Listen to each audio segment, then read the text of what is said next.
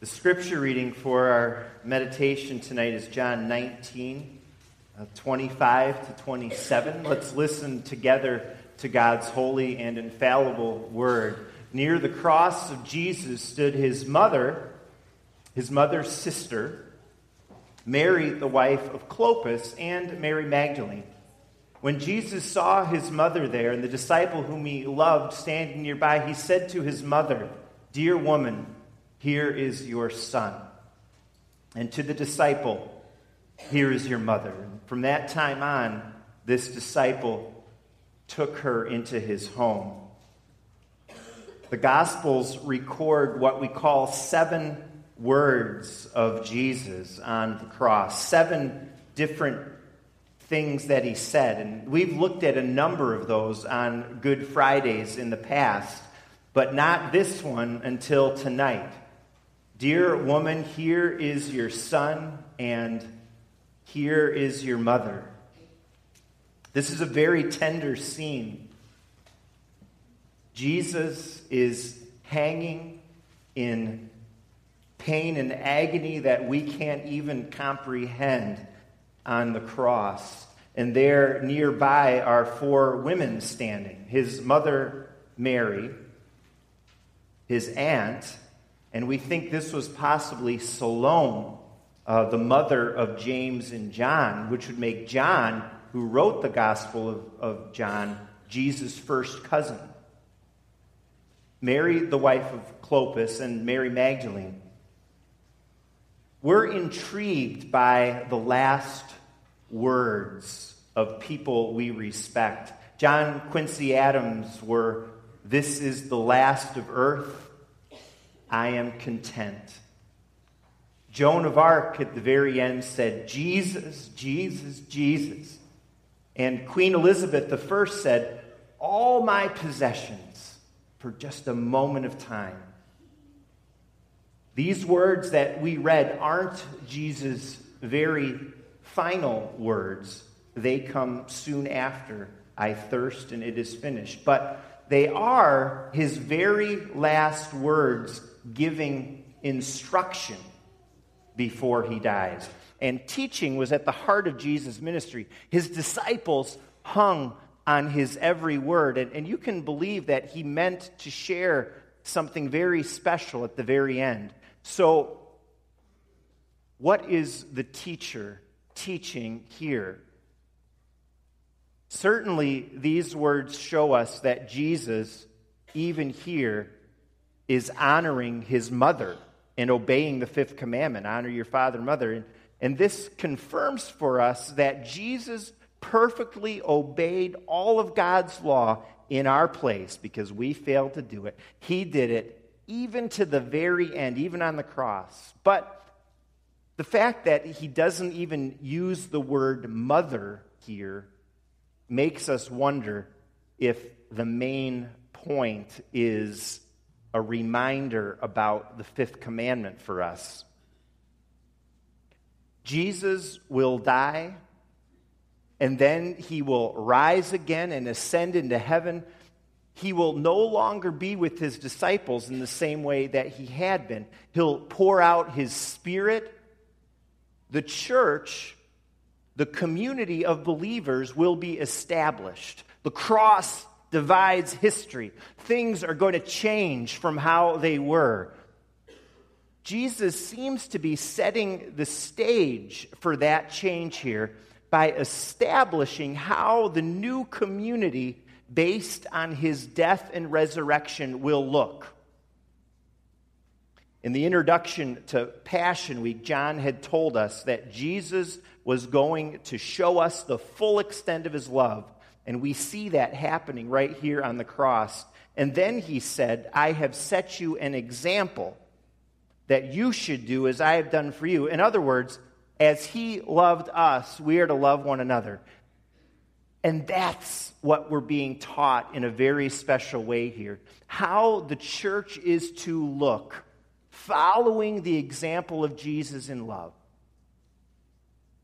Mary, his mother, needed to be cared for. She was elderly for those days. And she was a woman, so she was dependent on a man's help and care. That's just the way it was in that culture. She was in need. She needed care. And Jesus is asking his disciple, the one he loved, which we know is John, to take his place in caring for his mother. And in that picture, I think we've got a microcosm of the church that Jesus is establishing. He's showing us the full extent of his love, that we might love one another. And he's on the cross accomplishing salvation so that we would be able to do that. Does the church, do we look like this picture of the church at the foot of the cross? As Jesus asked his beloved disciple to step up in caring for this woman in need, he asked his beloved followers today to do the same. Whether it's for the orphan, the person in prison, the homeless, the sick, the widow and widower, those in financial distress. The other side of this is Mary's side. She was the person in need. She was called to submit to the care of this disciple. And this, too, is part of Jesus' design for his church. Those in need must receive the care of God's people. Sometimes when we're in need, we resist that. We think we can do it on our own.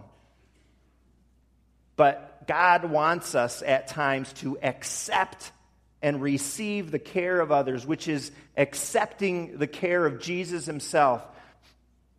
What Jesus is setting up for us here at the foot of the cross is a beautiful, beautiful picture that we've seen duplicated time and again in the church. And in our very own church, you could find example after example after example. Me personally, I've been both in Mary's position, needing care, and I've been in this disciple's position, giving care. And probably you have too. We go through chapters in our lives. When I saw this picture and thought about it, what it especially reminded me of was Stephen ministry. Because look, here we've got the disciple who was close to Jesus, trained in the way of love and service for three years. And now he's to use the training he received from Jesus to care for Mary. And here's Mary in need, probably a widow, otherwise wouldn't Joseph be there too at the cross? And she's about to lose her firstborn. She would definitely qualify for Stephen ministry.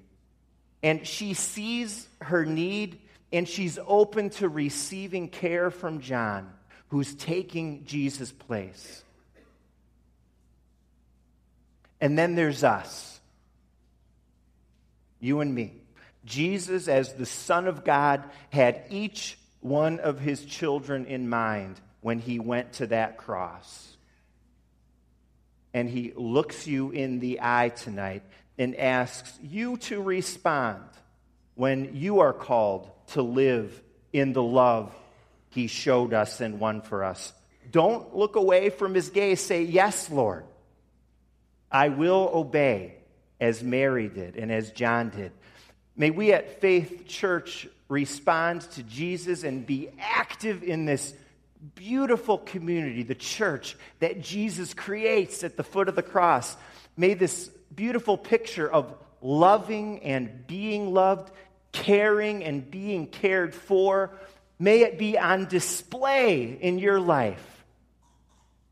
Jesus will rise again, which we'll celebrate on Sunday, and then he'll ascend into heaven to reign there and pour out his Spirit and rule over all things. Will we, in his salvation power, be a picture of his love and his care? This is the message of the cross, from the cross, for us tonight. May we hear it. May we live it. Let's pray.